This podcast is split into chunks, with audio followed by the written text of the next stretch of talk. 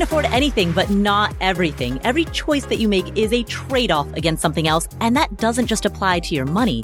That applies to any limited resource you need to manage, like your time, your energy, your focus, your attention.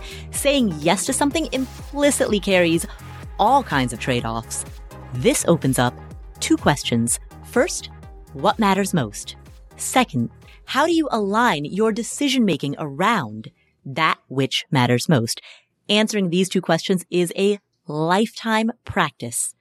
And that's what this podcast is here to explore and facilitate. My name is Paula Pant. I'm the host of the Afford Anything podcast. We are typically a weekly show. These days, we've been airing every Wednesday, but once a month, on the first Friday of the month, we air a special First Friday bonus episode. So welcome to the June 2022 First Friday bonus episode. And we've recently started doing something really fun and special with these First Friday bonus episodes. We have a special presentation dedicated to long distance real estate investing. It's called Invest Anywhere. And my co-host for the Invest Anywhere series is real estate investor Suni Rao. We want to make real estate investing approachable for everyone, not just the hedge funds on Wall Street. No matter where you live and the choices you've made, we want to make sure that you have the opportunity to invest so that we can all work together to move wealth back into the hands of ordinary people. I'm Suni Rao, the co host of the Afford Anything, Invest Anywhere podcast series. And today, Paul and I are going to walk you through some popular investing strategies and their ensuing tactics, as well as the related nuances, so you can think through which strategies would be a good fit for your current life and your future. I know there are a lot of people who are torn between this cacophony of different strategies in the world of real estate investing. I often hear questions like this. I've been hearing about so many different strategies with real estate investing, like flipping, Airbnb, getting mailbox money, and even being a landlord. But I don't really know what those terms actually mean. What he's really asking is what are the different types of real estate investing strategies.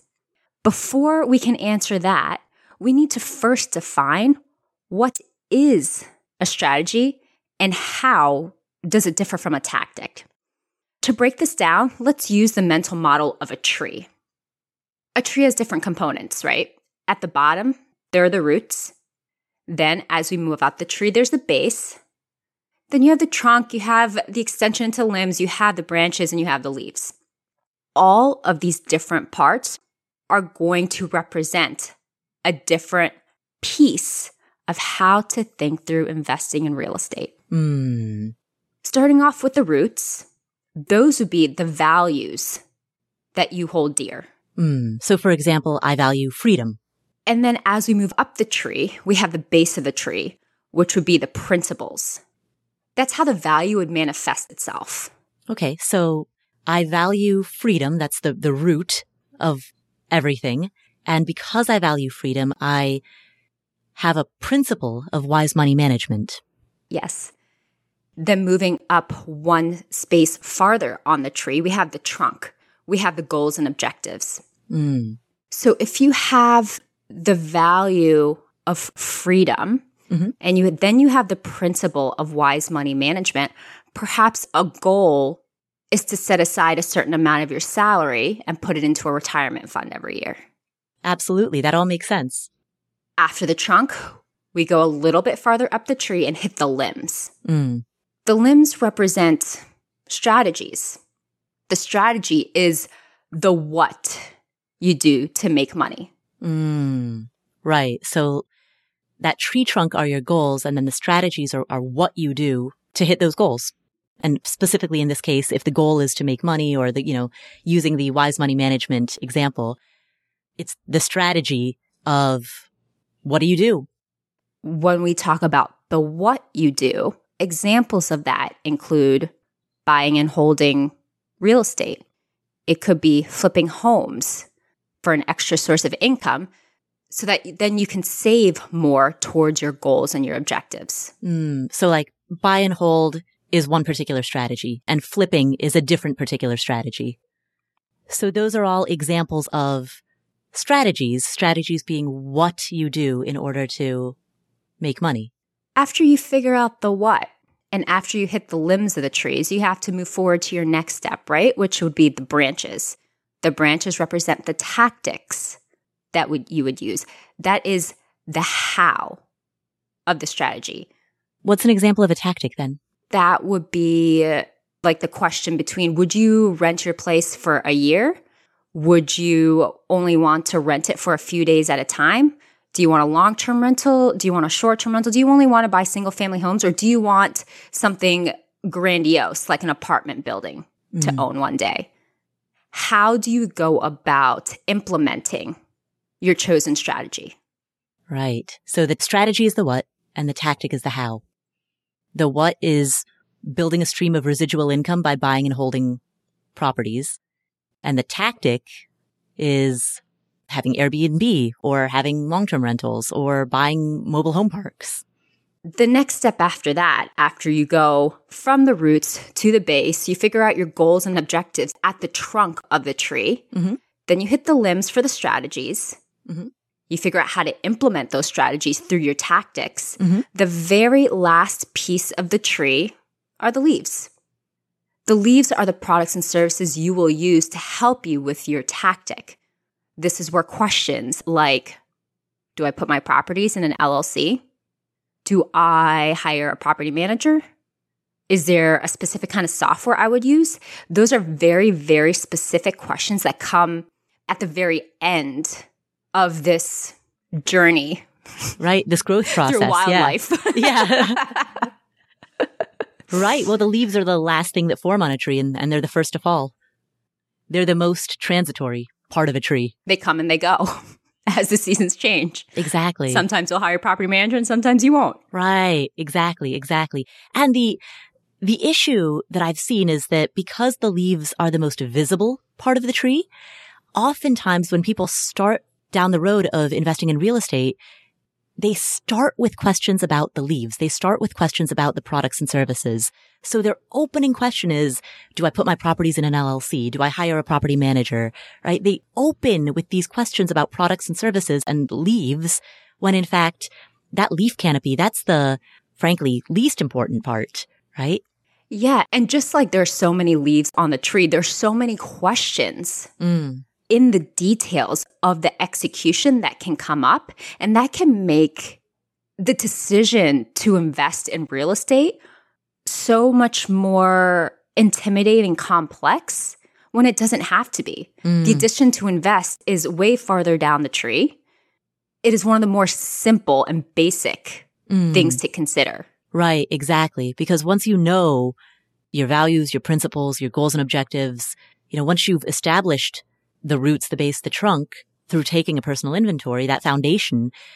From there, the particular strategy that you want to choose and the tactics that are the how to that strategy come into sharper focus. And once you know your strategy and your tactics, then the leaves are kind of the details. Yes. The pieces that we really want to focus on today are those branches and those limbs, the strategies and the tactics, because even though the roots, the base, and the trunk require personal inventory, it's very difficult to take that personal inventory when you don't know what the strategies involve, mm-hmm. when you don't know how much work it's going to be, when you don't know how often you will have to be involved with your project. Once you know what the projects involve, you can take a step back and think about how that will impact your life and whether that's truly a good fit for what you want to be doing. Mm. So in today's episode, we're going to break down six major investing strategies. They are on a spectrum of passive to active. We will be starting off with the most passive strategies with the note that as with everything, this is a general rule of thumb. And you can always spend more time or less time mm-hmm. on the given strategy that you choose.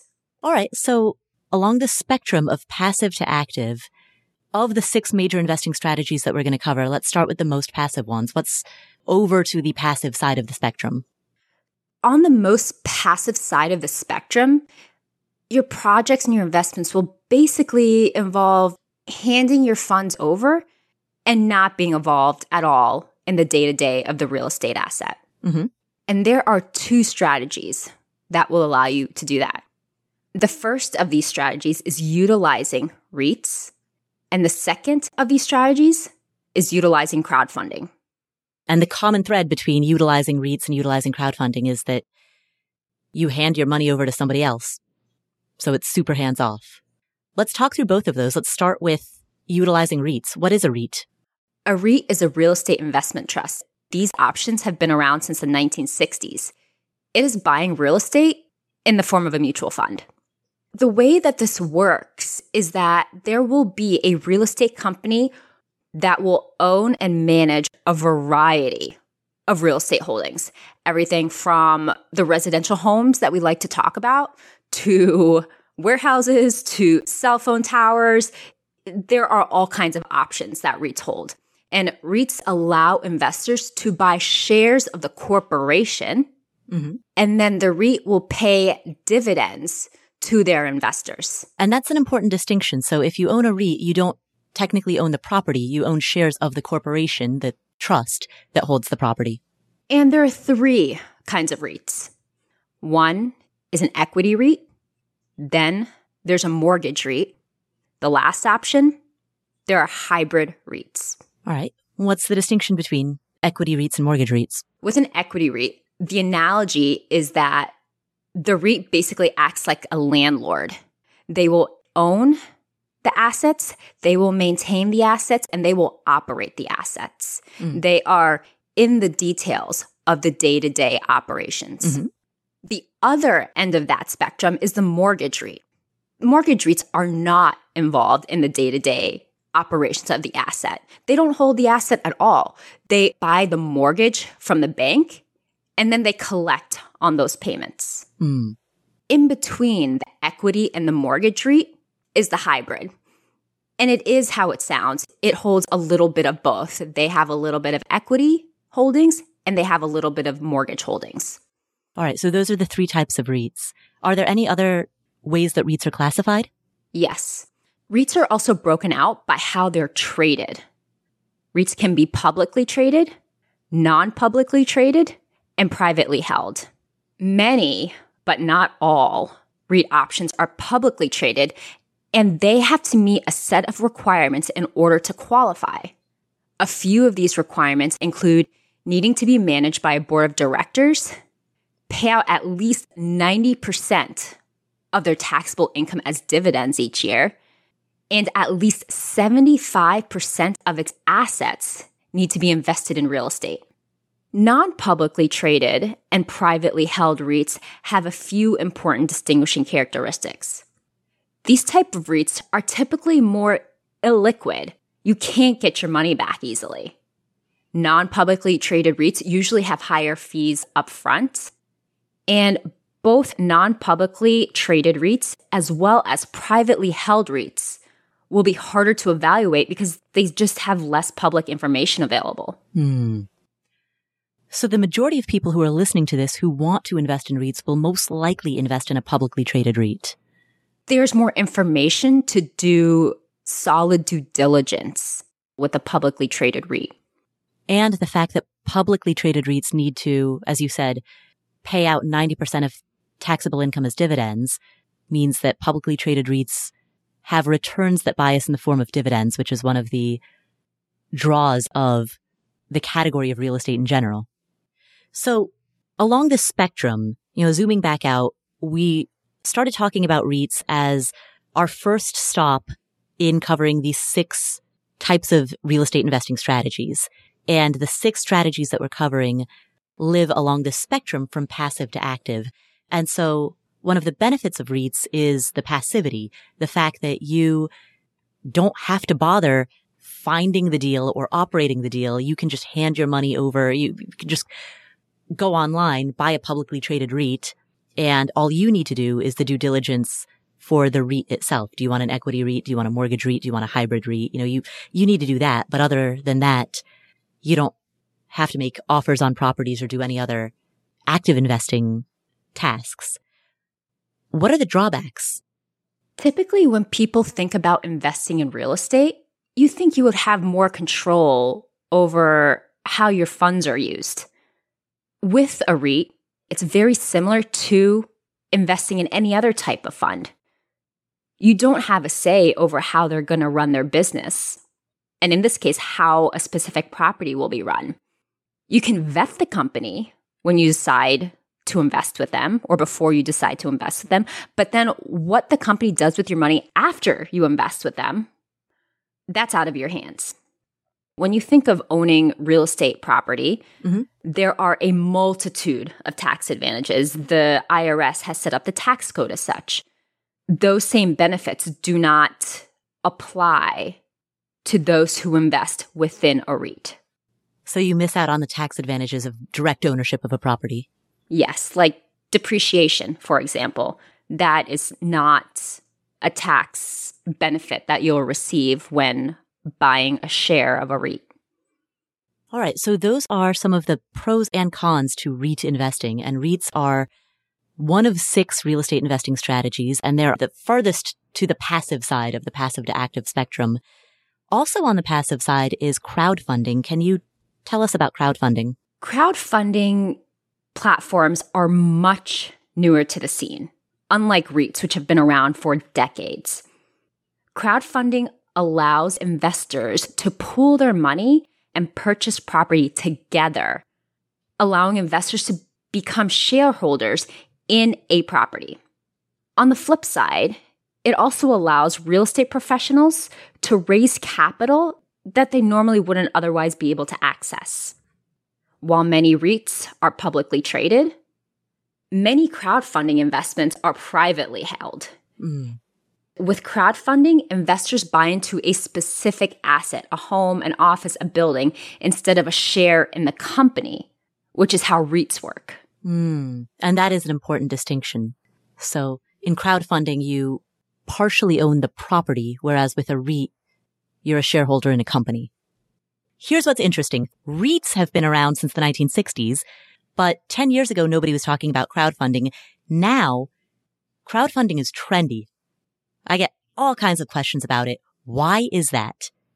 Right? Whenever a particular type of investment skyrockets in popularity and in the zeitgeist, it's important to pause and ask yourself not just why this investment, but why now? Why are people beginning to talk about it now? And the reason is it used to be the case that only accredited investors could participate in crowdfunding. But in 2016, the Jobs Act, which was passed in 2016, allows ordinary individuals who are not accredited investors to take part in equity crowdfunding. And with that legal change came this massive proliferation of websites. And I won't name any specific brand names, many people who are listening to this have heard of some of the more popular brand names of websites this huge proliferation of websites dedicated to real estate crowdfunding exploded after the 2016 legal change. Now, for the legal historian nerds in the audience, it is true that the Jobs Act was passed in 2012, but it wasn't until October 2015 when the SEC finalized some key provisions related to permitting non-accredited investors to participate in equity crowdfunding. And that's why 2016 was the year that those provisions went into effect and real estate crowdfunding suddenly became this trendy thing that everyone is doing. Now, when that happened, when crowdfunding exploded in popularity, unfortunately, a lot of people saw this as a get out of due diligence free card and as a have your cake and eat it too opportunity. Because a lot of crowdfunding platforms started touting a sales pitch of easy money, a sales pitch of getting higher returns than you otherwise might with direct real estate ownership, coupled with not having to deal with tenants and toilets. Well, this sounds easy. Higher returns. I don't have to deal with broken furnaces. Is there anything that I should be aware of? There are definitely things to be aware of when investing in crowdfunding or when considering crowdfunding as a potential investment. First of all, there's more risk involved. the real estate professionals on these platforms typically have less of a successful track record versus a publicly traded REIT. And like with any investment, there's always a risk of losing your principal. In order to invest in crowdfunding, investors are dependent upon the platforms that connect the real estate professionals and the investors. And these platforms can charge fees for their services. And sometimes these fees are really high. Mm. Private investments can be far more illiquid, harder to draw your money out versus just selling a share of the company that you purchased. Mm-hmm. And lastly, the tax situation is similar to that of the REIT. You receive income from purchasing an investment related to real estate, but you don't get all the benefits of owning real estate property. Mm, right. The tax benefits of direct ownership. That first point you made, I think is particularly important. And I want to call attention back to it. You mentioned that oftentimes the people who are putting together a crowd-funded deal, the people on the other side of that transaction, they may or may not be qualified, right? They may or may not have a successful track record. They may or may not have sound judgment. You know, they may or may not be the type of people with whom you would want to entrust your money. And I think that is an important point to emphasize because we see in the world of mutual fund investing, for example, there are entire professions dedicated to doing due diligence on mutual fund managers. Every now and again, you'll get some breakout celebrity fund manager. You'll get a Cathie Wood or a Bill Gross. And they become famous. Bill Gross is famous for being one of the best performing bond managers ever. Cathie Wood is controversial. She has supporters and detractors, but no matter how you feel about her, she is indisputably famous for her contributions and her impact as a fund manager. And so the importance of careful management selection cannot be understated. And that I think often gets overlooked when people look to crowdfunding as you know, what they hope is a get out of due diligence free card, but what might actually be a hand your money over to some untested, unqualified group of people card. And I really like to use that as a segue into our next strategy because in the next strategy, which is also involving handing your funds over to someone else, there is also the opportunity to do more due diligence on the person or the management team mm-hmm. accepting your funds. Ooh, okay. So then what's that next strategy? It's called private lending. To zoom out for a second, with REITs, you give your money to a company to buy a share or own a piece of the company. Mm-hmm. With crowdfunding, you give your money to own a portion of the asset. These are pretty strict terms. Mm-hmm. You're not going to go to a publicly traded REIT and say, Hey, let me negotiate with you. Right. With private lending, there are more options available and you can negotiate different terms. Private lending agreements can be set up in different ways, including being placed in a fund. But many times, the easiest and the cleanest way to do this, especially with a smaller investor, is to be the sole capital source. So you're giving your money to an investor to buy an entire asset. Suni, an example would be if I gave you $100,000 so that you could use that money to buy a single family home in Indianapolis. Yes, that is a great example. And that is a lot of money. Mm-hmm. Absolutely. So you might be wondering why would I do that? It sounds like so much money. The benefit of this setup is to receive a return that is directly secured by a tangible asset. In doing so, you're reducing the risk of the loss of principal because the investment is backed and tied to an asset. Also, with private lending, you as the lender can vet the investor and the asset that they want funding for. And that's a distinction from both crowdfunding and REITs, where it's very hard to vet the investors, to vet the management team. It's also much more difficult to vet the underlying asset. 100%. Another way that private lending differs from investing in REITs and choosing to go the crowdfunding route is that when you negotiate your terms, when you find someone you want to invest with, you can set up the agreement however it best suits you and the real estate professional that you're working with. You can be a debt partner and act like the bank and get interest payments, or you can be an equity partner and get a piece of the ownership and thus any upside or downside in the property value and the operations. There is a lot of flexibility to negotiate the best situation for you. That being said, it does come with more work in terms of building relationships with the correct investors and completing due diligence so that you know you will be in a safer position no matter how things turn out for the investor. We'll come back to this episode after this word from our sponsors. When it comes to financial advice, you've got to trust the source. It's why you listen to this podcast. When I'm looking to upgrade my wallet, I turn to NerdWallet. Their expert team of nerds dives into the details to help you find smarter financial products. Before NerdWallet, I didn't know how to optimize what was in my wallet, so I didn't know how to optimize how to use travel rewards to pay for vacations. But now I've got a new card with more miles, and I'm getting business class upgrades, I'm getting lounge access, I'm getting all kinds of perks that I didn't even know that I was missing out on. What could future you do with more travel rewards?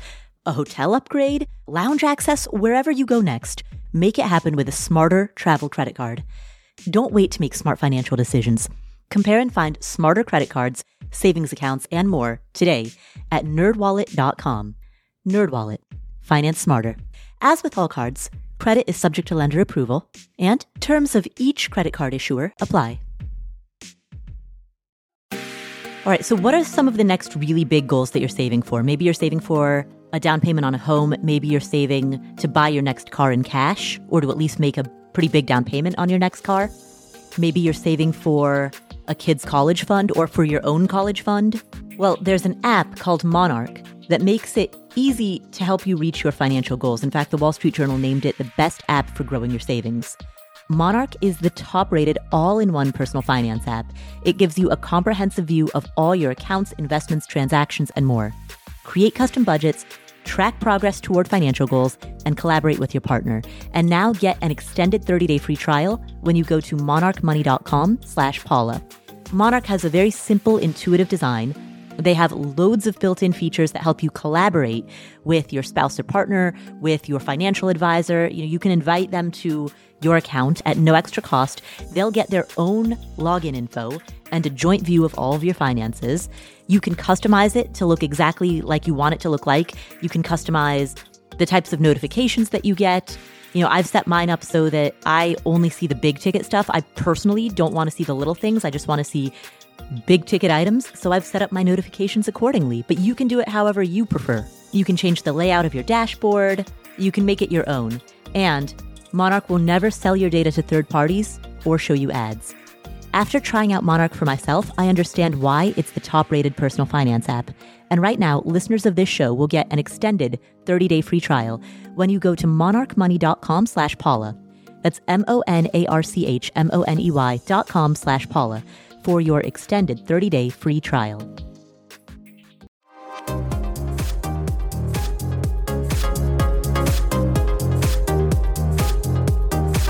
So, if a person were interested in private lending, if there's someone who's listening to this who's like, all right, of these six strategies for making money in real estate, private lending is the one that I'm most interested in. What should that person do in order to reduce the risk of loss of principal in the event that things do not go well?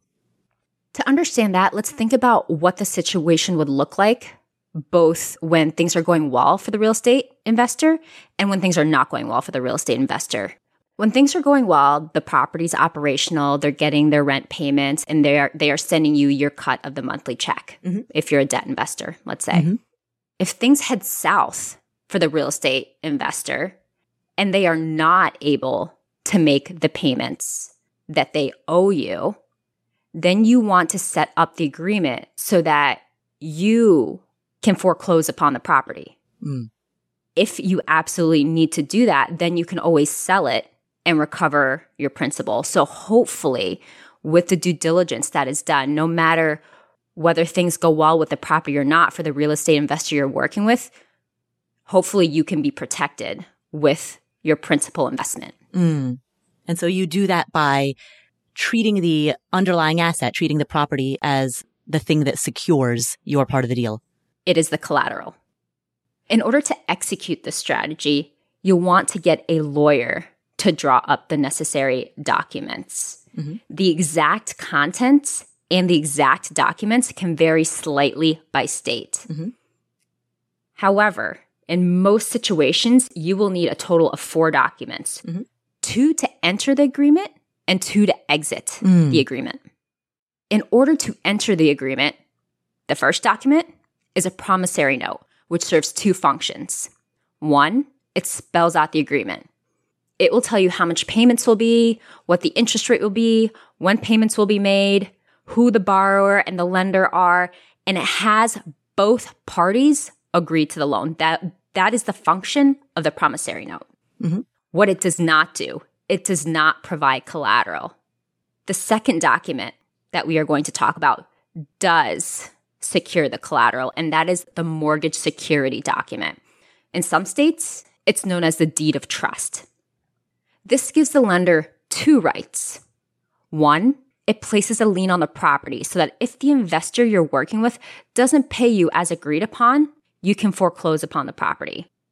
It also states that the investor you're working with cannot resell or refinance the property without your permission. Mhm. And typically, a title company will file this mortgage security document with the county. Now, throughout this episode, we will sprinkle in a few pro tips that we have learned as a result of our experiences. Yeah. The school of hard knocks. And the first of these has to do with private lending. ooh, ooh. And we even have a special sound effect for pro tips. All right. Let's hear this first pro tip. If you, as a lender, want to feel more financially protected when lending, there are an additional two documents that you can request from your real estate investor. The first is a personal guarantee, and the second is the deed in lieu of foreclosure. A personal guarantee will hold your investor personally liable if they don't follow through on the terms, so that if in the original agreement you lend to an LLC or they hide behind their LLC, you can still try to get some of the funds and recover some of the damages from the deal that went bad. Right. Because otherwise, if you try to recover funds from an LLC that has no money, huh, you're screwed. The second document is a deed in lieu of foreclosure, which would allow you to take ownership of the property immediately versus going through a foreclosure process that could take months. While the ability to foreclose on a property as additional security might make you feel better, it's a very important thing to have when entering into these agreements. You might not want to go through the hassle of actually having to foreclose and go through that legal battle. So this could be a very attractive option to have just in case the real estate investor doesn't perform. Right. So basically, to mitigate the risk of everything getting clogged up by the court system, the deed in lieu of foreclosure fast forwards the process and you can take ownership of the property right away. As with anything, there are pros and cons, Mhm. and it's important to know the, the limitations of this strategy and of this document. And the drawback to this specific document is that if you execute on a deed in lieu of foreclosure, all debts that are on that property will follow the person holding the deed. It will follow you. So let's say you worked with the real estate investor who didn't pay property taxes or who inadvertently placed liens on the property. If you execute a deed in lieu of foreclosure, there's a chance that those debts could then become your responsibility. Mm. At which point you would want to lean on that personal guarantee so that you could then go after your non-performing partner for any debts that were transferred to you in the transference of the deed in lieu of foreclosure. So I can already see zooming out a bit when we talk about strategies for real estate investing. It's clear that being a private lender requires a greater input of hours upfront and a greater knowledge hurdle, right? You need to know what documents to gather. You need to negotiate these terms. You need to find someone to partner with. You need to understand how their business model works and how they plan to operate the asset and if that's a good fit. Right. What strikes me as we talk about this is that when we talk about doing this level of due diligence with private lending, it seems very intimidating. But to go back to what we talked about earlier, many people are drawn towards REITs and crowdfunding. And again, I'm going to specifically point to crowdfunding. People are drawn towards it because they believe that it's a get out of due diligence free card. But the reality is, if you're doing it right, you would be doing the same level of due diligence throughout. You ought to be doing as much due diligence on a crowdfunding deal as you would in private lending. It's just that in this example that we're talking through right now, the private lending example, you have to do it. Whereas with the example of a REIT or with crowdfunding, you technically don't have to. I'm putting have to in air quotes. You could technically eeny, meeny, miny, mo your way into those investments. It's just not a wise allocation of capital. But that said, going back to this discussion around private lending, Suni, you mentioned there are two necessary documents and also two additional documents that you need when you enter into a private lending deal. So you need a promissory note. You need a mortgage security document, also known as a deed of trust. And you may also, in addition, want a personal guarantee and a deed in lieu of foreclosure. So those are four documents that you might want when you're entering into one of these agreements. What are the two documents that you would want when you're exiting an agreement like this? The first of the two documents that you will need is the mortgage release document. It is the sister to the mortgage security document that the title company files, and it states that both parties fulfill the agreement and that the deal is done. The second document is a payoff statement, which shows the original principal loan, how much is due, the interest rate. It's basically the guts of the agreement. The lender signs off saying that the promissory note and the mortgage are paid in full. And in this case, you are the lender. Correct. So you sign off saying everything's done. We're all good here. All right. So let's zoom back out. We're talking about private lending as example number three of our six examples of real estate investing strategies, right? So far we've covered REITs. We've covered crowdfunding. Now we've gone into detail around what private lending looks like. Why would a person choose private lending, particularly with the intimidation factor of, oh my goodness, there are all of these legal documents that we're going to have to deal with. What are the benefits to private lending? One of the benefits is that everything in the deal can be negotiated. The types of returns, whether you want to be a debt partner or an equity partner, you can negotiate when you want your payout. You can negotiate interest rate and terms if you're a debt investor. You can negotiate how much cash you want the other person to put in the deal, which leads us to our next pro tip. Pro tip Skin in the game is always beneficial. When you are lending to someone, you want them to also be invested in the deal. Mm. They are just as motivated to make the deal successful. Mm. So if you're lending on a property, the whoever you're partnering with, you want that person to also have some skin in the game. Other benefits include being able to vet specific assets and the investor. The one that you're partnering with? Correct. There's the fact that pretty high returns can be made through these agreements.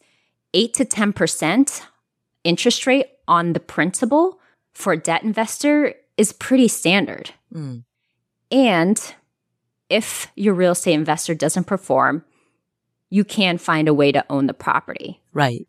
Which then leads us to pro tip number three.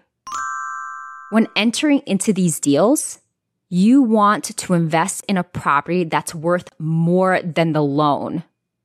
So if you are giving $100,000 to an investor to buy a property, you want to make sure there's instant equity in the deal and the property is worth 110,000 or $120,000. Right. Okay. So this makes sense. So Suni, if I were to give you $100,000 to buy a single family home free and clear in Indianapolis, I would want to make sure that you're not just buying a move in ready home off of the MLS. I would want to make sure that you are aggressively searching for that deal. You're driving for dollars.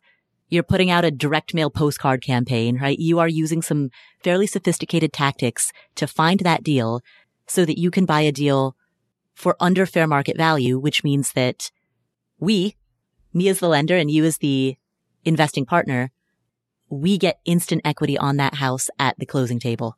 And that is important because if in the event the real estate investor that you are working with doesn't perform, when you go to foreclose upon the property, you're not losing money. Mm. So, Paula, if you gave me $100,000 and I did not perform, when you take the property and you go to sell it or do what you would like with it, you essentially get your principal back. Right, right. Because there are transaction fees associated with selling a property. Plus, you just want some cushioning and you want some money for all of the hassle. Exactly. While there are many benefits to private lending, there are also plenty of challenges. Mm-hmm. One of those is that more cash is needed. Right, yeah. Yeah, versus investing in a REIT or crowdfunding platform because in those other options, you're just buying shares. You're buying a piece of the company, a piece of the property, not the entire thing. Mm-hmm. And it's also risky because, like crowdfunding, typically lending to smaller investors with less of a proven track record versus a publicly traded REIT, there's, there's always the chance that that investment could fail and that you might not get your money back. Right. And you can foreclose on the property, but the foreclosure process is slow and it can be really drawn out. And what if property values drop? What if the investor you chose to work with didn't make a sound investment choice in the property that they chose? Mm. So that is one way some of your principal could be compromised. Right. And those risks highlight why due diligence is so important, why it's so important to vet both the person making the investment, the person who's directly making that investment, your local boots on the ground, as well as due diligence to vet the asset itself. And again, not to be a too much of a broken record, but private lending makes it obvious why that due diligence is so critical. But the reality is that same level of due diligence is critical for any type of real estate that you're buying and, and particularly crowdfunding deals. So the risk of REITs and crowdfunding to go back to the more passive side of the spectrum is that it's not as intuitively obvious that due diligence is important. And as a result, many people skip over it. One of the drawbacks to private lending is that, like investing in REITs and like investing in crowdfunding, lending on a property doesn't generally have the same tax advantages as owning and operating rental properties. However, when you're lending, there are some tax advantage vehicles that you can look into like self directed IRAs or solo 401ks with the help of a tax professional to assess your specific situation. Okay, lending money to people to buy real estate sounds interesting. What are my options if I actually want to own property? So now we are moving from the more passive strategies with real estate investing that basically involve lending money to investors without actually getting involved in the day to day operations to actually being involved in the purchase, the maintenance, the operations of the asset. And that brings us to our fourth strategy, which is the buy and hold strategy. Ah, my favorite. So what is buy and hold? How, how is it defined? This means that you buy a property it could be a single family house. It could be a five unit apartment building. It could be a mobile home park, an office space, a warehouse. You basically buy any space that another person or business can rent out. And then you just hold on to it forever. Dramatic. forever. So you definitely don't have to hold on to it forever. But the buy and hold strategy implies that you'll hold on to it for at least a year. Right. And, and often longer. There are buy and hold investors who hold for 10 years, 20 years, 30 years. And the reason that some of them will hold on to a property for 10, 20, 30 years is due to the residual income that can be earned when you get your monthly rent.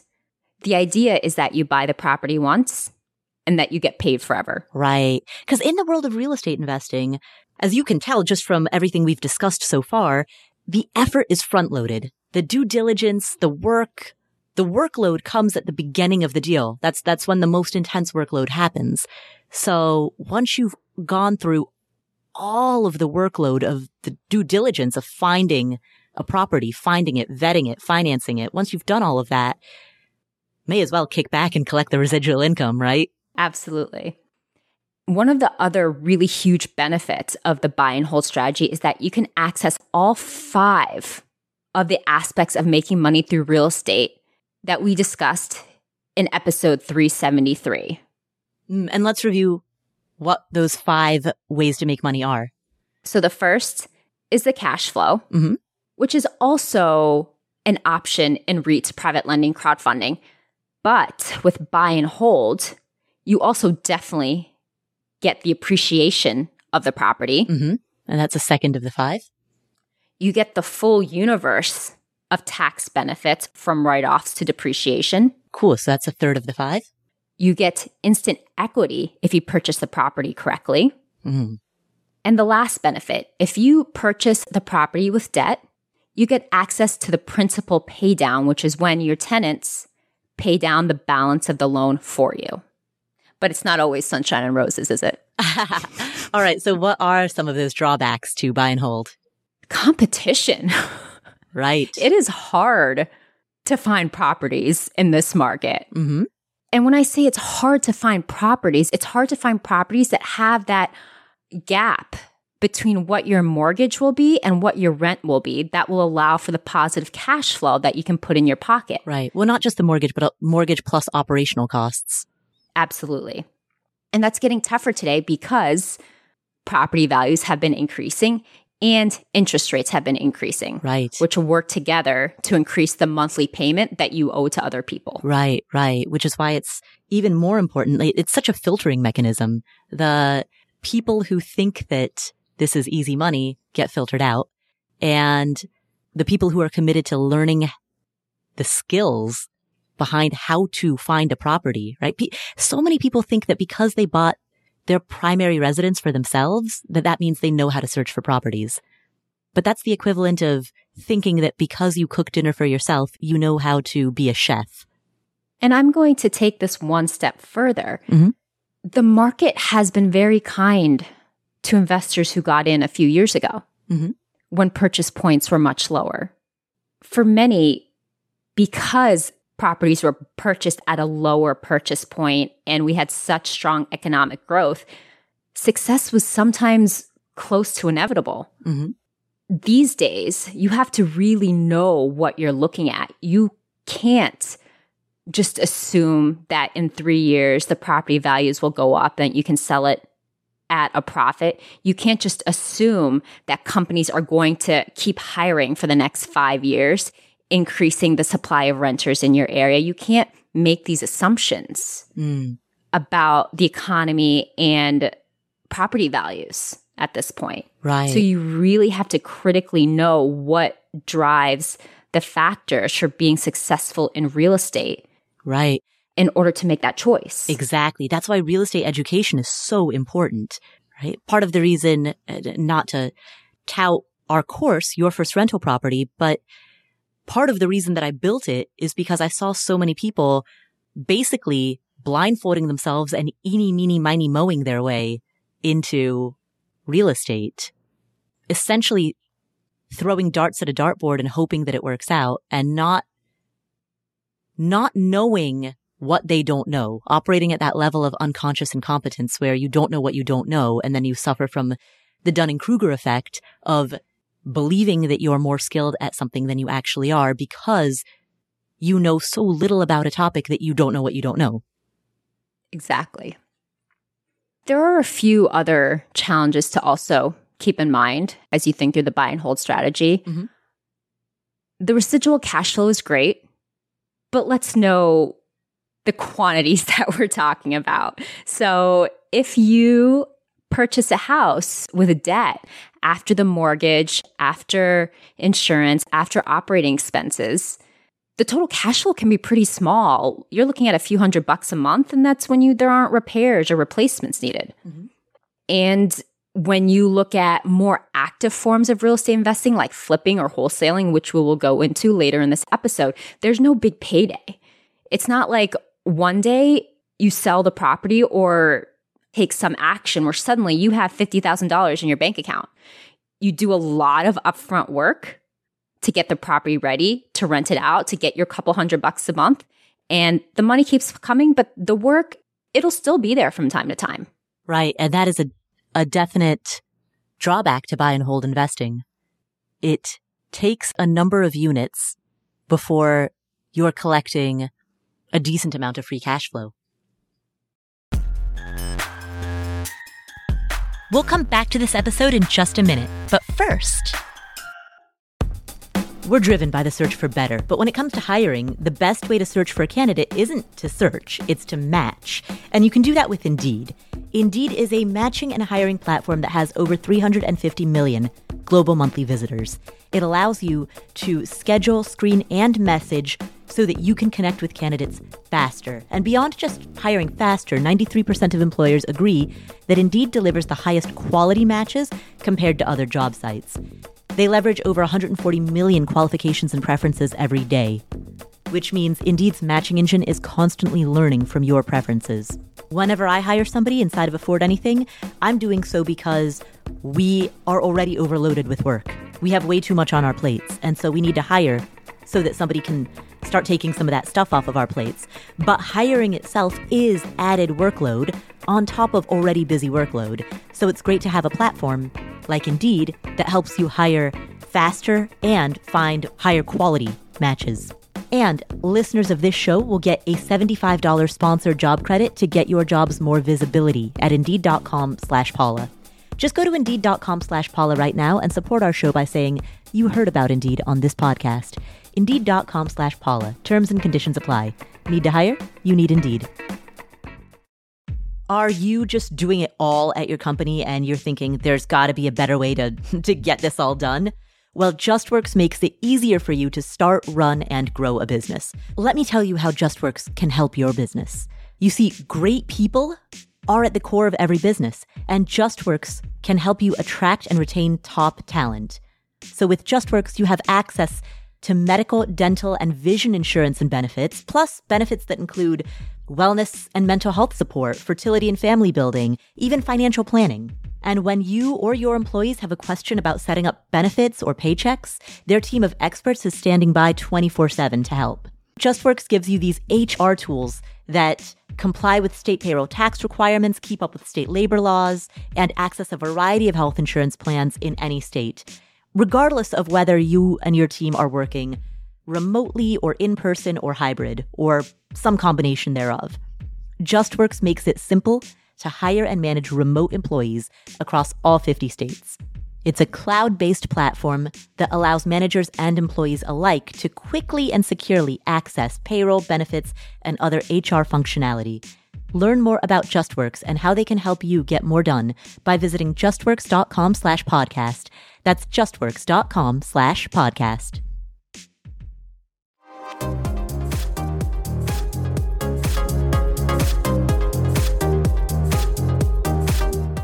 Earlier in this episode, we talked about the distinction between strategy and tactics. Strategy is what, tactics are how. So a buy and hold strategy, that's a strategy of what you do to make money. You buy and hold so that you can collect residual income, front load the workload, and then collect payments in perpetuity, right? That's the what. That's the strategy. What are the tactics, the how of how a buy and hold strategy can be implemented? Let's look at what you can buy and let's break that down by the size of the asset. Any property that has four or fewer units that people can live in are considered residential. Mhm. Any property that has five units or more that people can live in are considered commercial properties and are subject to different underwriting standards by lenders. Mm-hmm. One of the cool things about commercial properties is that the value of the property is heavily influenced by the net operating income of the property, which means that if you know how to operate your property really well, you receive good rents, you keep expenses low, you keep low vacancies and turnovers, you can have a huge say in the equity and appreciation of your property. Mm. Residential properties that are less than five units usually have better financing terms because they all fall under residential financing guidelines. Residential loans are typically for homeowners. Commercial loans are typically for businesses. There are still more nuances within the properties that people can live in. Mhm. And some of these can be market specific, so it's really important to learn your market. Mhm. One example is with single family homes. Single family homes with more than one bathroom, families tend to stay in those longer because they tend to outgrow spaces due to number of bathrooms. Mm. And many times families just tend to stay in single family homes longer than apartments because apartments just have a more transient vibe. Mm. People know that they won't be there forever. Whereas if you rent out a home in a nice final village in a good school district, a family might be there for five or six years. So when you're running your spreadsheet, when you're assessing and analyzing properties, understanding the different vacancy rates or the different turnover rates that are associated with different neighborhoods or different types of properties, that's one level of nuance that you would need to know as part of that local market knowledge. What are some other examples? Multifamily apartments, five units or more, are usually pretty cool because you have multiple rents covering the mortgage and the expenses. And even though the systems and related expenses are bigger with the bigger buildings, it's easier in the long term because you can fix one large roof with five sets of rents and then be done with it for the next 20 years. Versus if you buy five single families, you are then on the hook for five different roofs that are all covered by their own specific and single stream of income and on their own timeline. Hmm, right. Right. So you get consolidated overhead with a multifamily. Another branch of tactics that can take place in any asset class where people live are renting out spaces for different lengths of time. So you can have long term rentals, you can have short term rentals, and you can have medium term rentals. Hmm. Long term rentals typically involve leasing a space for around a year or longer. It's pretty straightforward. You're providing a good living space for your tenant, and you can do this in an unfurnished home. There are variations even within long term rentals, like student rentals near college campuses or renting by the room in larger cities where rent is really expensive. And different variations will utilize different strategies for success and different lease stipulations. These different lease stipulations can be having common area rules when renting by the room or involving parents in the leasing and screening process when leasing to students. At the other end of the spectrum are short term rentals, which people refer to as vacation rentals or Airbnbs or VRBOs. This tactic requires the most activity in the residential buy and hold space Mhm. because it requires furnishing the property. You're essentially acting as a hotel, making sure each set of guests is greeted and taken care of during their stay. So you're moving outside of just real estate investing and also entering the hospitality industry. Right. Exactly. Owning an unfurnished dwelling unit is more comparable to owning a commodity, whereas hosting an Airbnb is comparable to being a hotel owner. It's the hospitality industry. in the middle of this spectrum between long term rentals and less work and short term rentals and a lot more work are medium term rentals. And these are typically rentals that can be leased from one month to a little under a year. These are also usually furnished like short term rentals. And the tenants are made up of groups like traveling healthcare workers, corporations looking to place their employees in a location for a few months, and even people who may be building or selling a home. Basically, people who are not permanently committed to an area yet.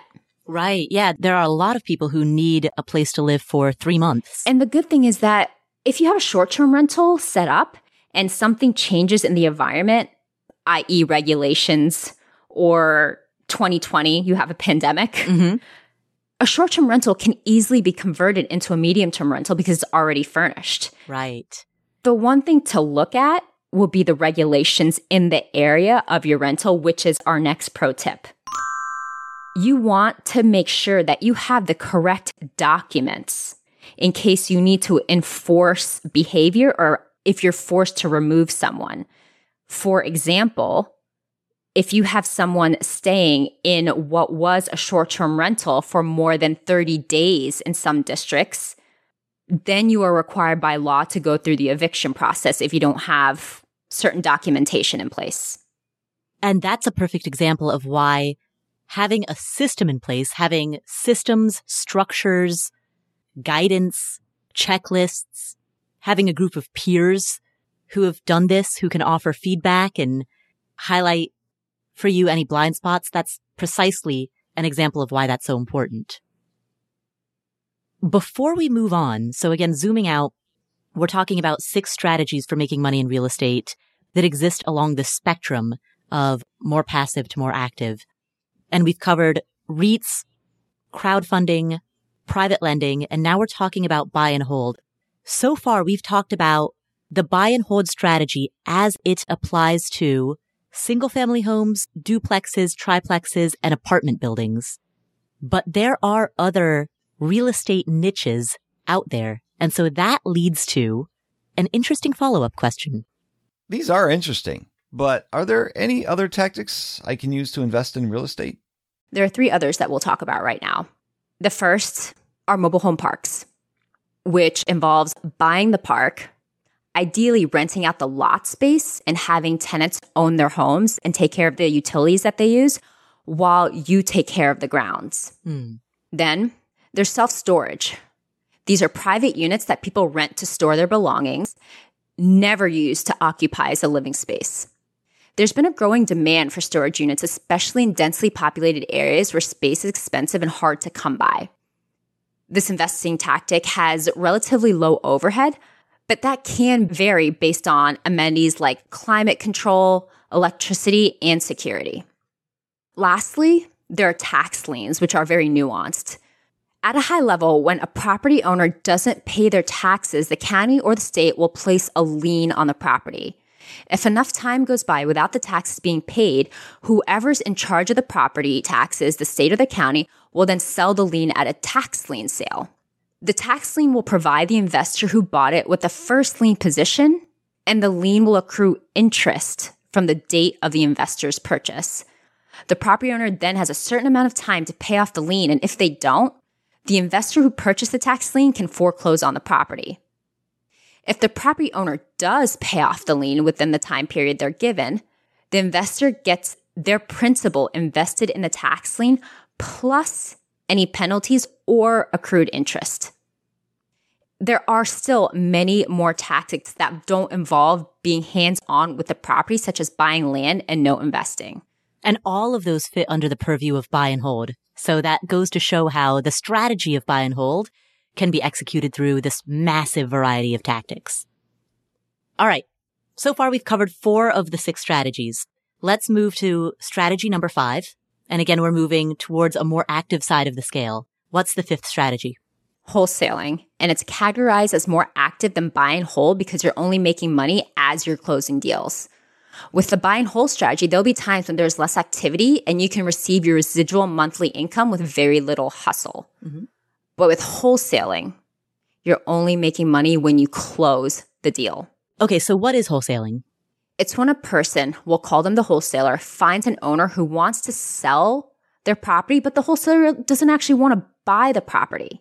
The agreement is that they will find a buyer for the property. So they will get the property under contract at hopefully a below market purchase price and find someone else. It typically has to be a cash buyer to purchase the property. No money actually changes hands until the deal closes between the original owner and the new buyer. The wholesaler makes money when the deal closes through an assignment fee, which is basically a finder's fee that's placed on top of the price that the original owner wanted for the home. And the buyer, the new buyer, must pay the assignment fee, and the price negotiated with the original owner in order to take possession. So basically, somebody who wholesales finds a property owner, puts that property under contract, flips the contract, and then gets paid a finder's fee for flipping that contract. Exactly. And the strategy is popular because it's touted as a way to get into real estate without a lot of money. And it doesn't involve having to deal with tenants, toilets, or even holding on to the property itself, hopefully. Mm-hmm. The catch is that the wholesaler needs to find an end buyer within the time frame negotiated with the owner and at the negotiated price point. And it's really important to check laws regarding wholesaling in your state you need to be aware of local regulations, which, which can differ. So it sounds like wholesaling is a type of strategy where you need to build out a really well developed network so that you can tap a whole bunch of cash investors, cash buyers to be like, Hey, yo, I got this property under contract. Do you want it? You have a week to answer. And also the network to find the deals because you're only making money when you close the deal. So you need to have a very active funnel coming in to consistently be closing on those deals. Mm. These days, wholesaling mostly involves residential properties like single family homes or even small apartment buildings, but technically, just about any property can be involved. Which leads us into our next pro tip. Wholesaling can be considered an exit strategy. And for those who are ever in a direct to seller acquisition, knowing what wholesaling involves is a really good thing to keep in mind because it can be a profitable and mutually beneficial exit if needed. This can be executed by making the contract assignable. And it works best if the deal you find is really, really, really good. I actually did this last year on a mobile home park. I found a park that was an excellent deal, but I am not a mobile home investor. I wanted to be a mobile home investor for about five minutes. mm-hmm. And then when I got into the due diligence and realized how much was involved and how much it was out of my core skill set, I didn't want to do it anymore. But I had it under contract and I had made the contract assignable. Mm. Luckily, just in case. Once I realized after my due diligence that this was not something that I wanted to be involved in long term, I was able to find another buyer for it, bring them in, tack on an assignment fee. And then when they closed, I got some money for my work, mm. which was pretty nice. Right. So you became an accidental wholesaler. I did. and, and that's a great illustration of how experienced real estate investors, people who don't just go in blindly, but who actually know what they're doing, have multiple exit strategies. Like what you did when you made that contract assignable, you know, your intention when you went under contract on that mobile home park you intended to own that mobile home park. Oh, I wanted to own that mobile home park. Yes. Yeah, exactly. But you knew to have multiple exit strategies. And that ended up working out really well. It did. So let's talk about zooming out and talking about wholesaling in general. What are the benefits of wholesaling? One of the benefits is that you don't need a large amount of capital up front. You don't need to save up for a down payment or funds that require licensing, etc. And you can have large paydays. If you get a really good deal under contract, far below market price, you can put a slightly larger assignment fee and still have it be a good deal to your end buyer. Mm. On the flip side, there are multiple drawbacks. One of these drawbacks is that properties usually have to be distressed because that is when sellers are most motivated to sell because they don't have the money to fix it up. This limits the buyers available to the wholesaler. If it's a real fixer upper, a lot of retail buyers will exit from the picture. They don't want to move into a home that requires a ton of work right at the beginning. Mm-hmm. The buyers would typically need to be other investors, and the wholesaler will need that network of buyers who be interested in buying and be able to buy fast and in cash. So the income can be really unpredictable as you build out this network. Yeah, it sounds like wholesaling is for extroverts. Exactly.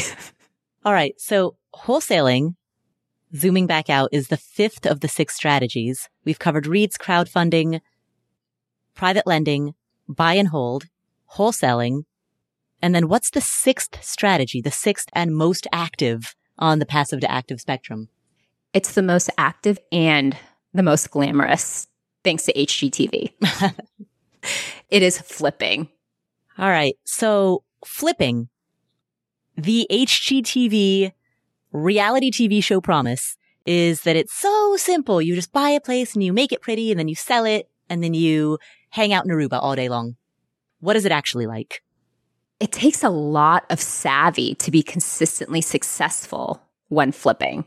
You have to know how much the rehab will cost, and the rehab is influenced by material costs and labor, mm-hmm. which is both of which are tough in this market and costs are increasing for both of them. Mm-hmm.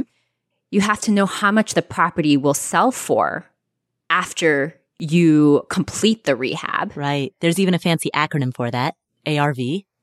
After, is that after repair value or after rehab value?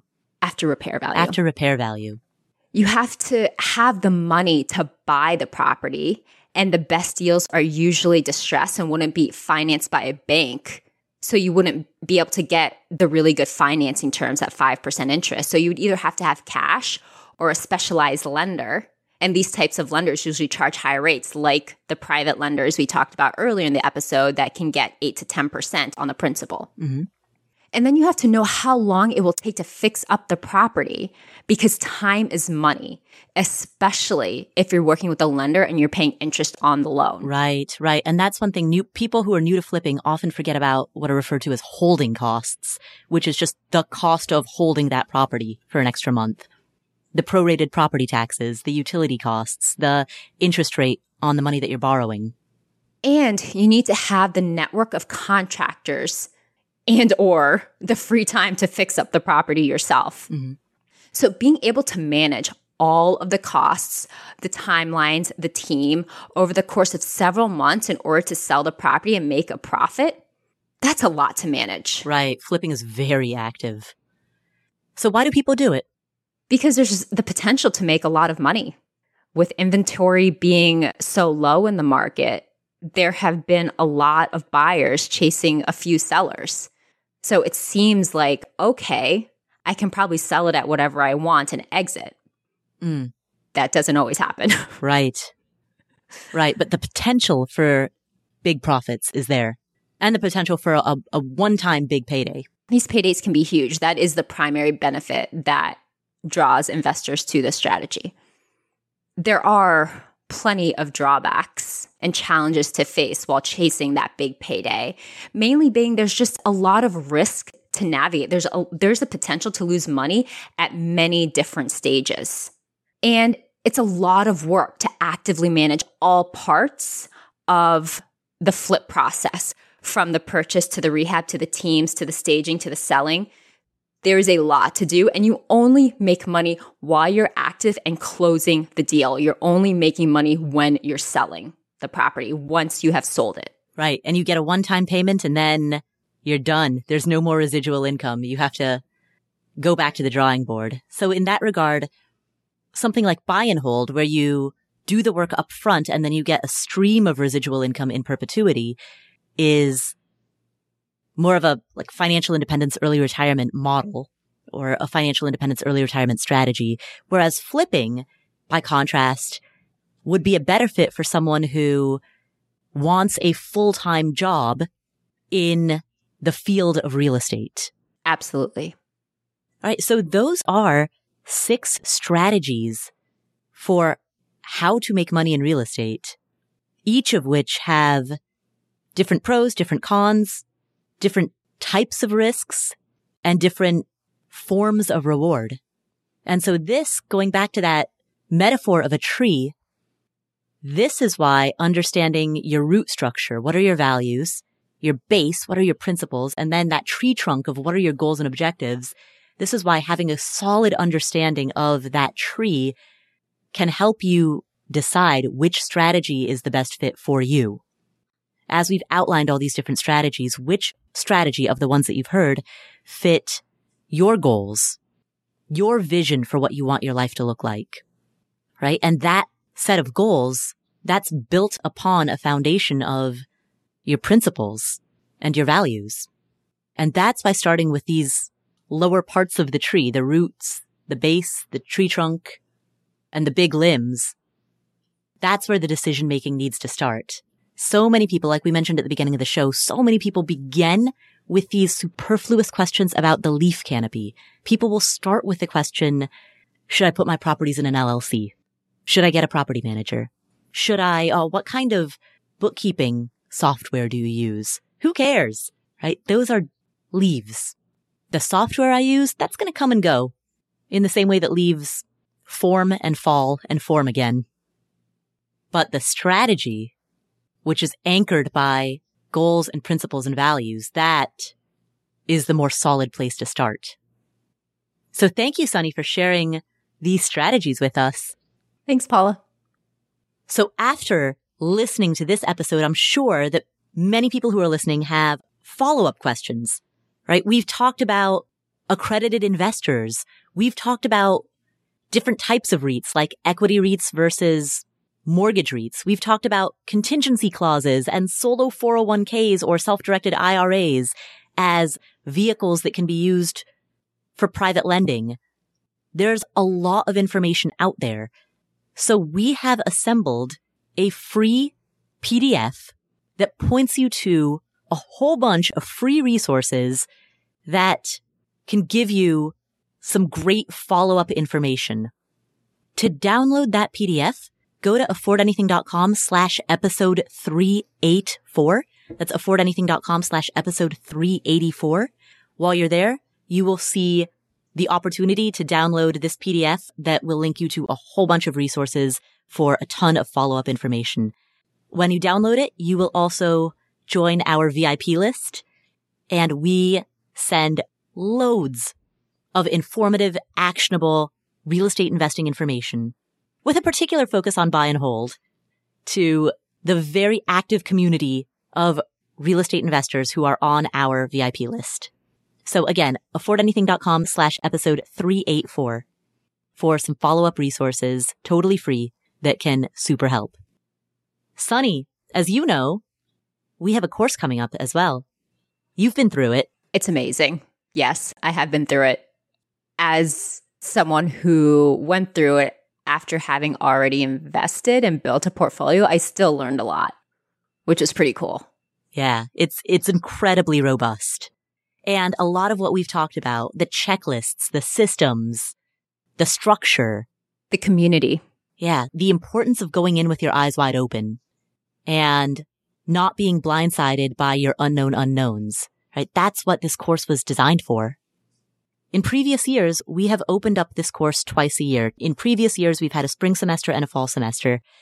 We're not doing that this year.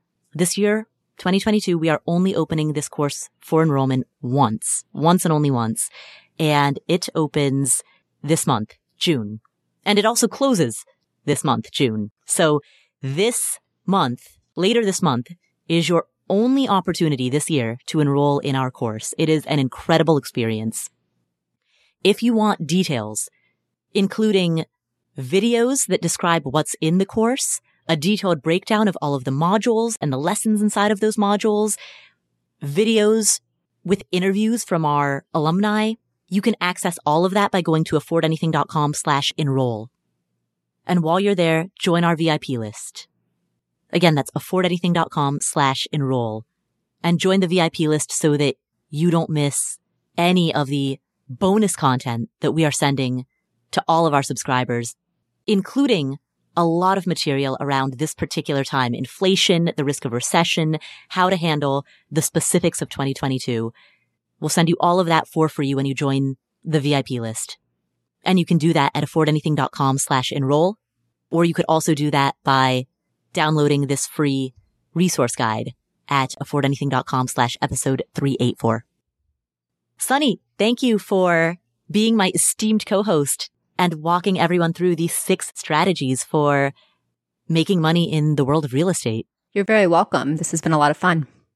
And thank you to everyone who's listening for being part of the Afford Anything community. If you enjoyed today's episode, please share it with a friend or a family member and make sure that you're subscribed to this podcast so you don't miss any of our amazing upcoming episodes. Thanks again for tuning in. My name is Paula Pant. I'm Suni Rao. This is the Afford Anything podcast, and I will catch you in the next episode.